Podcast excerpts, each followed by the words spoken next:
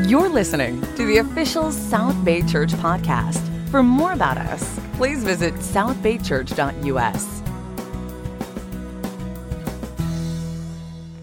We good? Can you guys hear me? All right. Good morning, everybody. Um, as was just said, I'm DK, um, and with my wife Marissa, we oversee the Next Gen Ministries in Long Beach. And once again, like I said, wait a second, I forgot about this guy right here. There we go.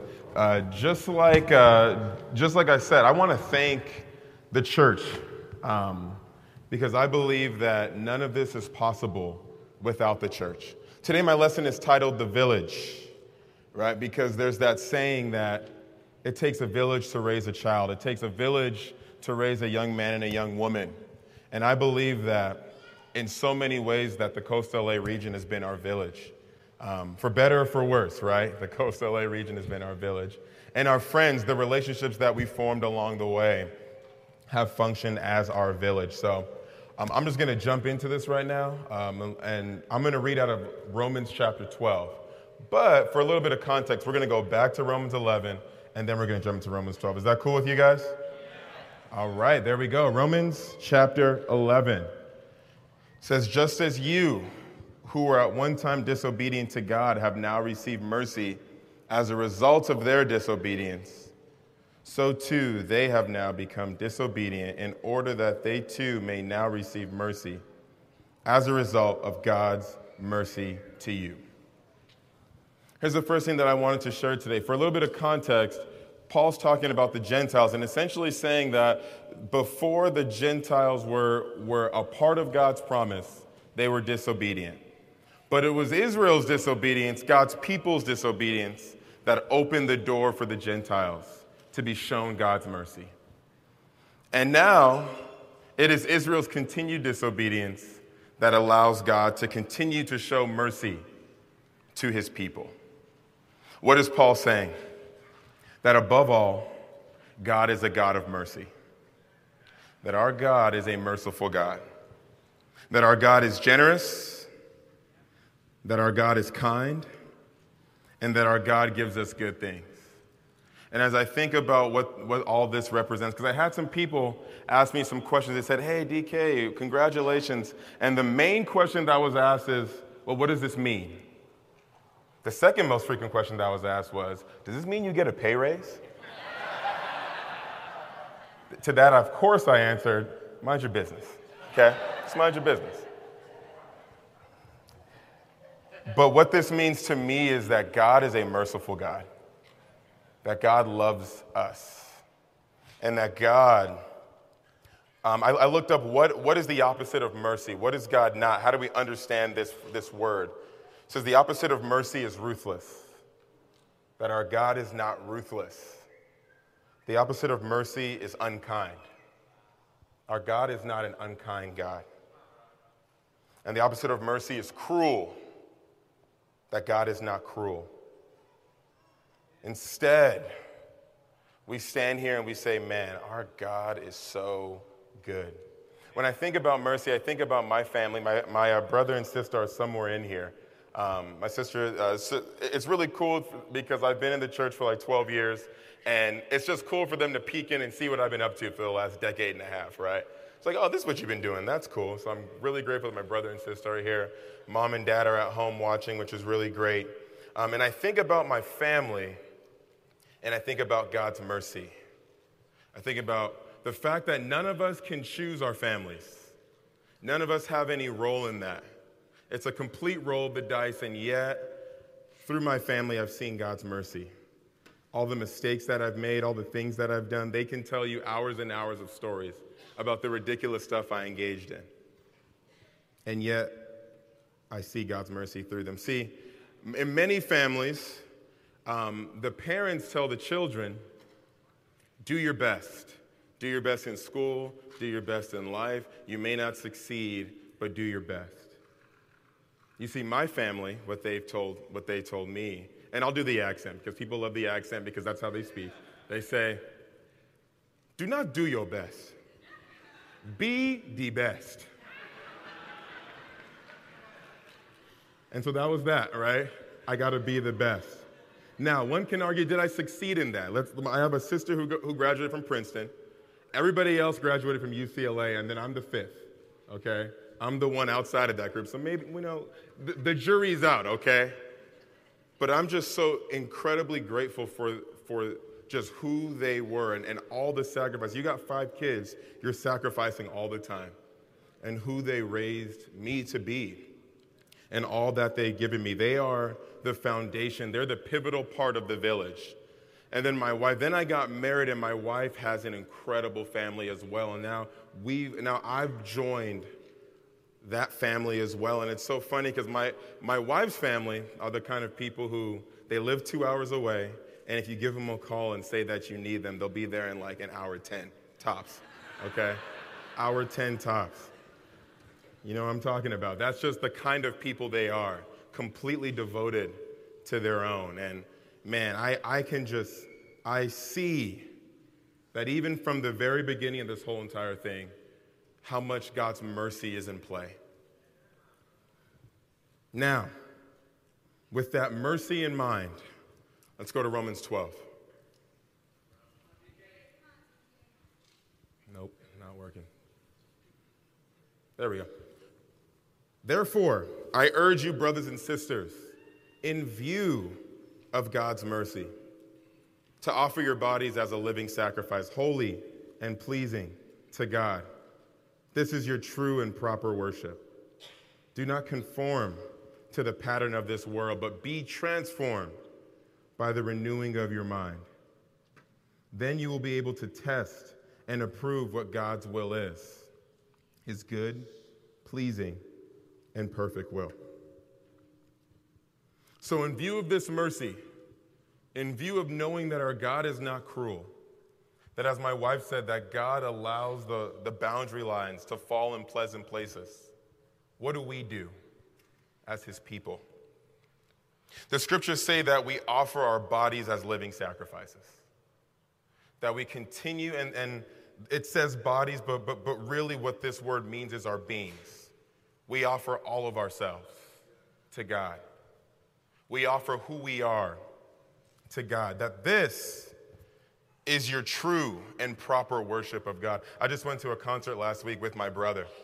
And when the performer does well, you yell their name over and over and over. And it's almost, it honestly felt a little too close to worship, to be honest with you, right? We're just, yeah, go, we love you, yeah, yeah, whatever, right?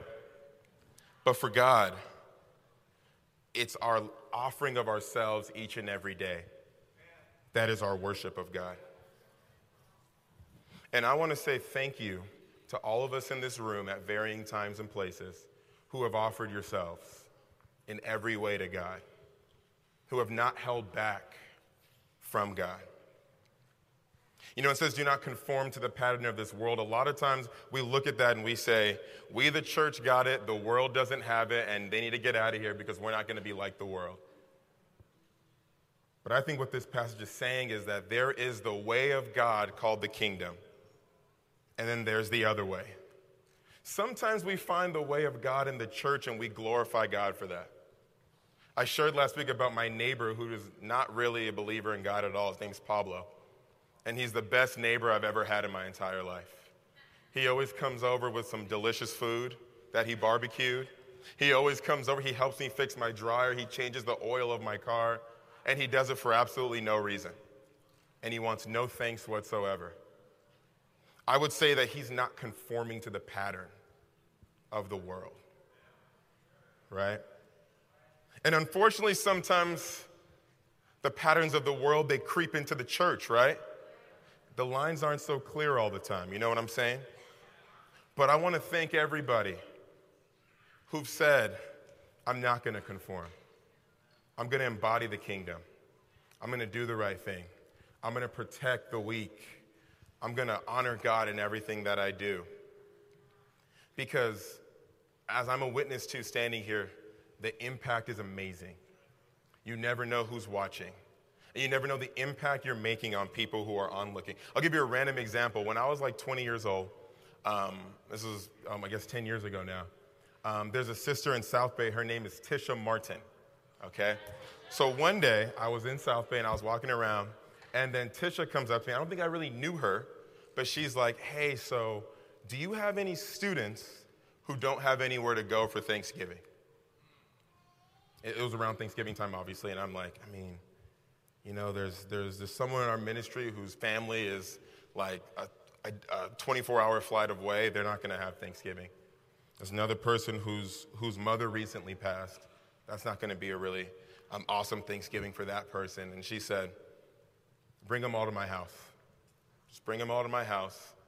And so I drove them all to her house, and it was such an awesome Thanksgiving. She didn't ask for anything in return. I still don't know why she did that. So I should ask her. It's been 10 years now, right? But that's what we're talking about by not conforming to the pattern of the world, which says just take care of your own and forget everybody else.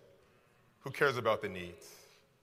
And once again, sometimes it's in these walls, sometimes it's not, but I'm grateful for all the times that this group has said, we're not going to conform. There was another month, oh, it was even earlier than that, when I became a disciple, I moved out of my house, so I had no clue about anything, never paid a bill before, never worked a job before, never did anything before. And as you can imagine, in like five months, I was completely out of money, right? didn't have a budget, did not know any of this, right? Completely out of money. And I walk up to Vince Robertson, meet in his house because he, he lives right down the street from where I went to school. And I said, Vince, I'm out of money, man.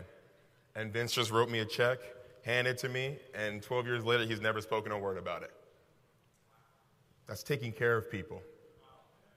That's not conforming to the pattern of the world. And so, once again, thank you, Coastal LA region.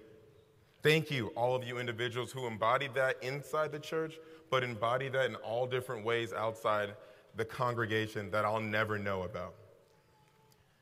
Because our desire and our ability to not conform, our ability to live and embody God's kingdom, is how we are transformed. It's how our minds are transformed. It's how our hearts are transformed. It's not just by reading, it's not just by praying, it's not just by gaining more knowledge. It's by continuing to embody the kingdom of God. And that's how we're able to see what God is up to and follow what God is up to. Let's keep going. Verse 3. It says, For, for by the grace given me, I say to every one of you, do not think of yourselves more highly than you ought, but rather think of yourselves with sober judgment in according with the faith God has distributed to each of you. For just as each of us has one body with many members, and these members do not all have the same function, so in Christ we, though many, form one body, and each member belongs to all the others. We have different gifts according to the grace given to each of us. If your gift is prophesying, then prophesy in accordance with your faith. If it is serving, then serve. If it is teaching, then teach. If it is encouraging, then encourage. If it is giving, then give generously. If it is to lead, do it diligently. If it is to show mercy, do it cheerfully. Every single part of the body is different. And no two people have the same exact set of gifts. And here's the thing when you're in a, in a church, in a place, in a context where everybody is different than each other, what happens is that sometimes you may feel outcast. Sometimes you may feel tired of continuing to use your gifts. Sometimes you may feel like, man, this is over for me. I do not, I do not like this. Our differences have become animosity. Raise your hand if you've ever felt absolutely crazy in the church. Absolutely crazy. Like, what in the world is happening? Am I, is this still the church? Yep. I'm talking about those moments. Been a few, right? And yet, God says that He gives us those gifts, and He charges us to use those gifts. And I have, as I talk about the village, I think of all the people, some of them are here, some of them are not, who have been my own personal village, mine and Maui's personal village over the last, it's been 12 years now. I got some pictures for you guys. This is, this is a snapshot of who our village is. When it says prophecy, I'm not here to tell you that this person is a prophet, okay? I'm not here to do that. That would be wrong. But one of the first people to ever believe in me was, was Steve Stevenson. And he said, Whatever you want to do, you can do it. And I'll never forget that.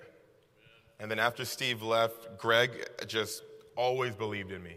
Even when I fell on my face and looked like a dummy, he challenged me and then said, I still believe in you. And I'll be forever grateful for that. He's no prophet now, okay? He's no prophet. But I'm grateful for that. It says if your gift is to serve, then to serve. And I don't know anybody who's, who has served us more than Brent and Zyra Takeda. Just no one. Once again, in those moments when I thought that it was all downhill for me, they came, they, they bought us food, they gave us hugs, and they served us. Even though they had a little kid on the side and they were doing everything, they always took the time to serve us. And I thank you, Brett and Zyra, for, for, not, for, for continuing to be transformed by God. Last December, I finished my master's program, as, as Ruben mentioned. And as they talk about teaching, I'm so grateful that that Rochester program was willing to teach me. That was at a point in my ministry life where I had no clue what to do next. All my tricks, everything I had learned, I, I had ran out of them about two, three years ago. And I was like, what do you do now?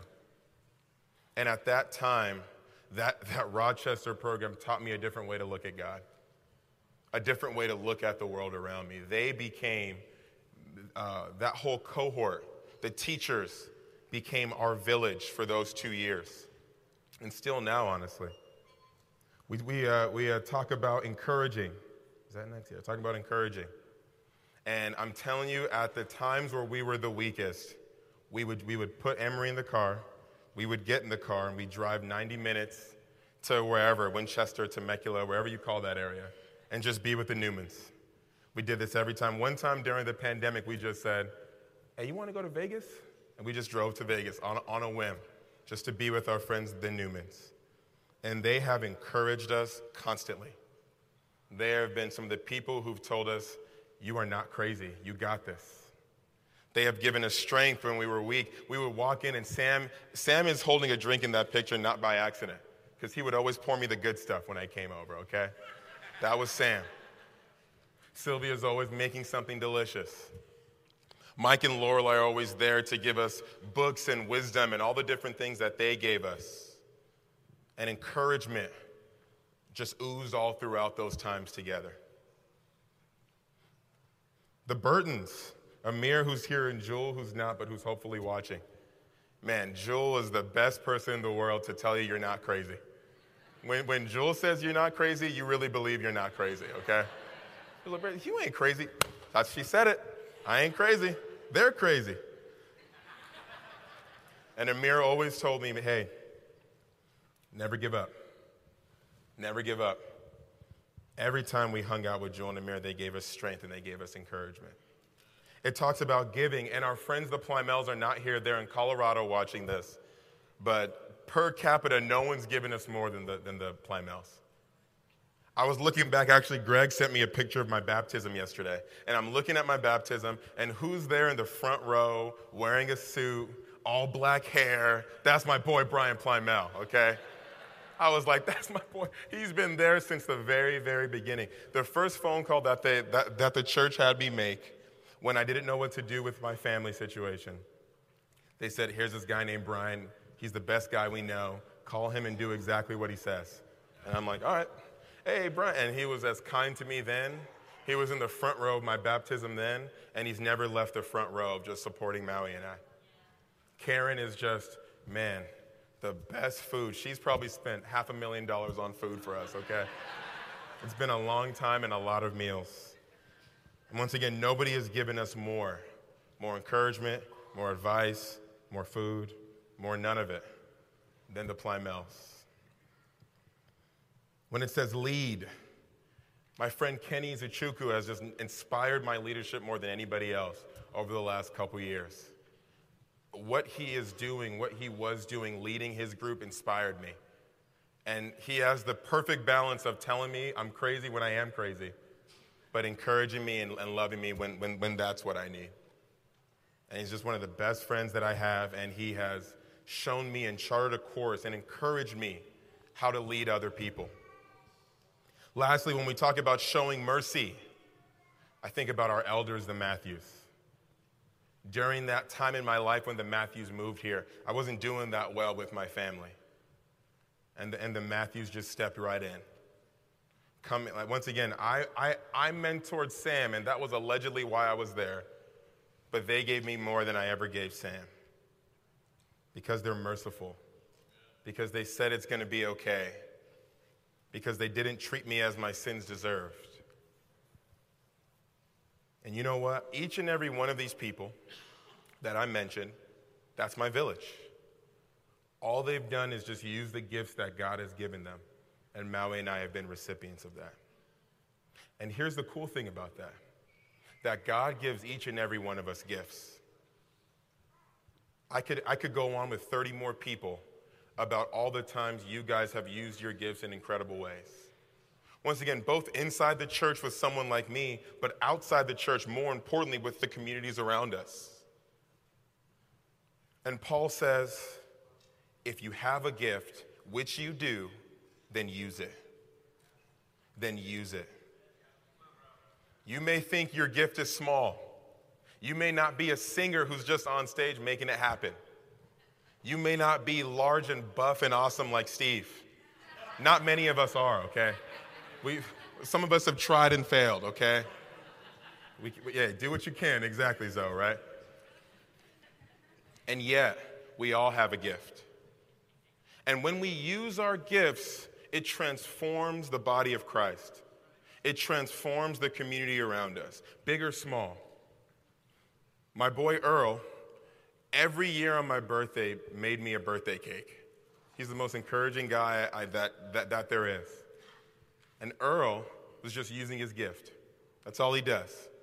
Earl's a quiet guy, at least in, in public. In private, Earl, Earl, Earl, Earl, man, he can be a little mean sometimes, okay? Earl, Earl has jokes, okay, in, in private. I don't even know if Earl's here or not, but just using your gift in little ways, it changes the world around us. And I want to thank all of us who've stayed faithful to using our gifts even when it wasn't working out for you, even when it wasn't looking like the time for you, even if you figured that your gift is small or not consequential. Thank you for using your gifts. Because, see, the village is what, is what raises up the individuals within it.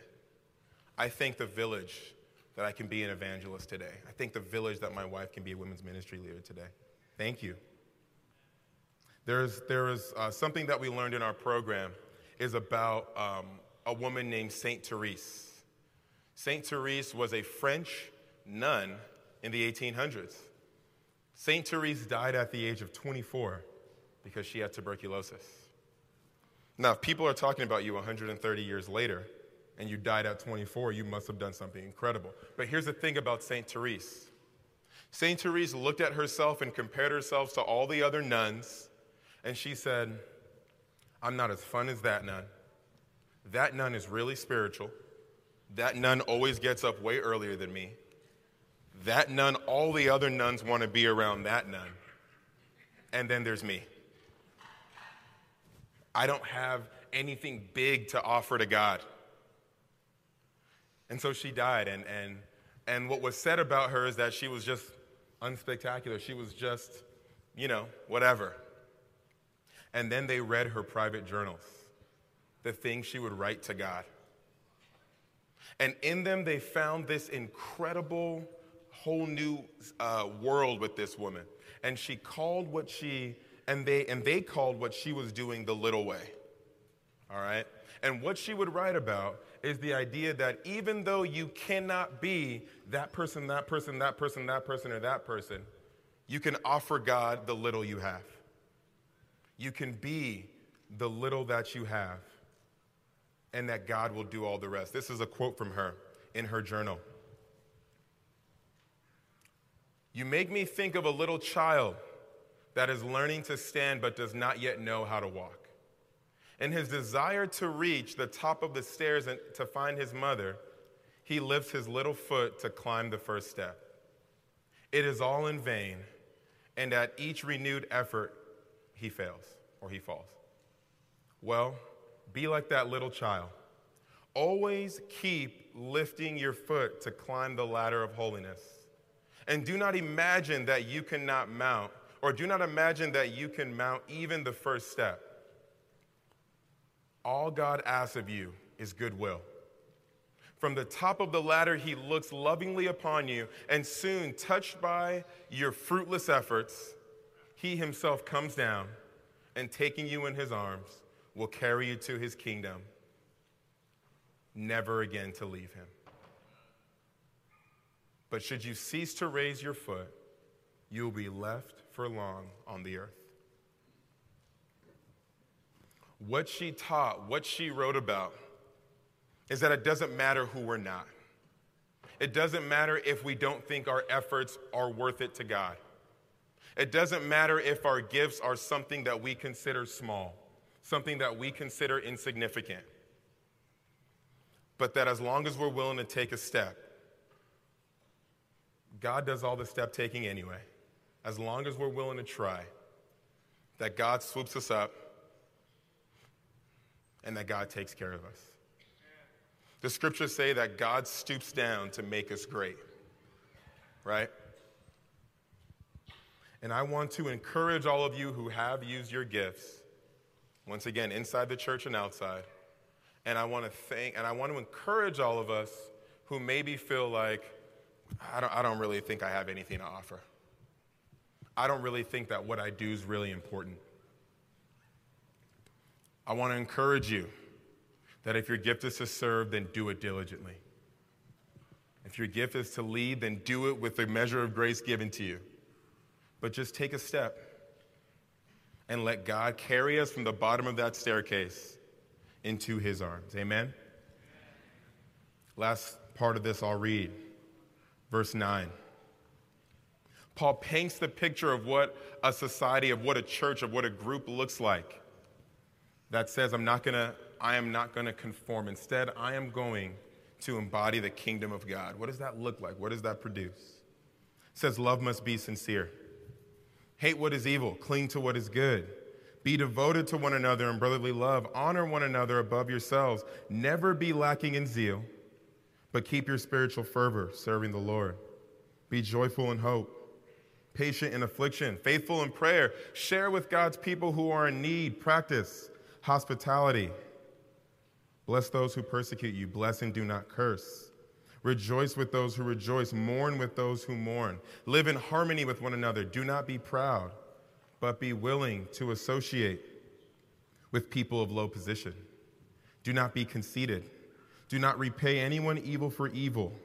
Be careful to do what is right in the eyes of everyone. If it is possible, as far as it depends on you, live at peace with everyone. Do not take revenge, my friends, but leave room for God's wrath, for it is written, It is mine to avenge. I will repay, says the Lord. On the contrary, if your enemy is hungry, feed him. If he is thirsty, give him something to drink. In doing this, you will heap burning coals on their head. Do not be overcome by evil, but overcome evil with good. This is what a community looks like. And, and once again, you can only do this as a community because nobody has all these gifts and talents. It takes a community together, embodying the kingdom of God not letting all the mentalities of, of, of the world, the empire mentality, all those different things creep in. And saying, you know what, I'm going to continue to renew myself every day. And I'm going to use the little or the big or the medium size, whatever God's given me, I'm going to use it each and every day. What does that produce? It produces a love that is sincere. It produces a hatred of what is evil. It produces devotion. It produces hospitality. It produces the ability to overcome evil with good. Brothers and sisters, I'll say it for the final time thank you for all of you who've, who've decided to continue to serve God, who've decided to continue to use your gifts. And I want to encourage us to never give up, to never stop, to continue to use our gifts. Thank you for, for raising myself up, for raising my wife up, for raising our family, for how much you guys have all loved us. And I want us to remember not to be overcome by, by, by evil, not to be overcome by the mess that happens every so often, every, every six to eight weeks if you're me. Not to be overcome by all that. Because as we transition into our communion, Jesus overcame all of that. He overcame evil and turned into good. He, he turned a situation that was abjectly horrible into something that we're all still talking about today. He is the embodiment of the kingdom and the embodiment of not being overcome by evil and instead overcoming evil with good. So as I pray, I want us to meditate on Jesus. I want us to meditate on our Savior and how he overcame so much in our lives and so much in the world around us. Let's go ahead and pray. Father God, thank you. Thank you for all that you do. Thank you for who you are. Thank you for your mercy. Thank you that, that you are not ruthless and that you are not cutthroat, that you do not pay us what our sins deserve. Instead, that, that you are merciful. Instead, that you, that you give grace. God, help us to remember that, God, as we go about our days, God. Help us to remember who you are. Even when the people around us are acting crazy, God, help us to remember, remember who you are. God, thank you so much for your son. Thank you that he was not overcome, even when it looked like he was overcome, but rather he triumphed over death. God, help us to remember that as we go about our days and we go about our weeks. Thank you so much, Father. We love you. It's in Jesus' name I pray. Amen. Thanks for listening to the South Bay Church podcast. For other sermons, videos, upcoming events, and more about our church, please visit southbaychurch.us.